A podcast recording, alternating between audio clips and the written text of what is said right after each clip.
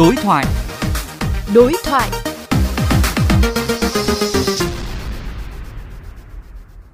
Sáng nay, tại Đại học Y Hà Nội, vaccine COVID-19 thứ hai của Việt Nam là Covivac đã chính thức bước vào giai đoạn 1 thử nghiệm lâm sàng, tiêm thử cho 6 tình nguyện viên đầu tiên.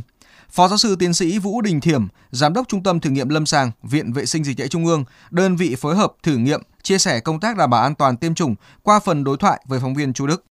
Thưa Phó giáo sư, vì sao những mũi tiêm đầu tiên vaccine Covivac chỉ lựa chọn à, 6 tình nguyện viên, một con số khá khiêm tốn? Chúng ta thấy những cái mới thì chúng ta bao giờ cũng phải cân nhắc, cũng phải làm rất cẩn thận đảm bảo an toàn nhất. Từ cái đấy thì chúng ta mới mở rộng được. Thế hôm nay mà chúng ta tiêm ổ ạt thì thứ nhất là cái chất lượng nó sẽ không tốt. Thứ hai, vaccine còn đang nghiên cứu chúng ta chưa biết cái tính an toàn của nó có đạt yêu cầu hay không. Vậy thì chúng ta thăm dò trên nhóm nhỏ đã, rồi sau đó chúng ta nâng dần lên. Giai đoạn 1 chẳng hạn, khoảng độ 30 người tình nguyện khỏe mạnh. Mỗi nhóm liều thì ở đây là 25 người nhé.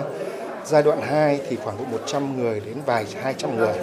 Giai đoạn 3 sẽ nâng lên là gì? Cho tới 500 người trở lên, đến hàng nghìn người, hàng chục nghìn người. À, công tác đảm bảo an toàn cho người tình nguyện tiêm thử vaccine thì được triển khai như thế nào? Thưa Phó giáo sư.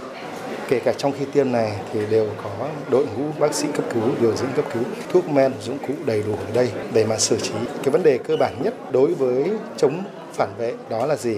Phát hiện sớm, điều trị kịp thời thì không bao giờ dẫn đến tử vong. Vấn đề thứ hai là trong quá trình theo dõi 24 giờ sau tiêm ở đây thì người tình nguyện sẽ được bố trí vào các phòng.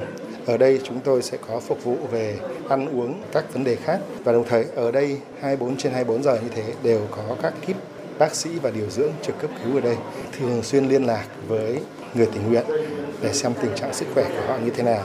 Đồng thời ở đây còn có cả một cái phòng mà có camera để giám sát về tất cả trong các phòng như thế, để mình nếu có vấn đề gì bất thường cái mình biết được ngay.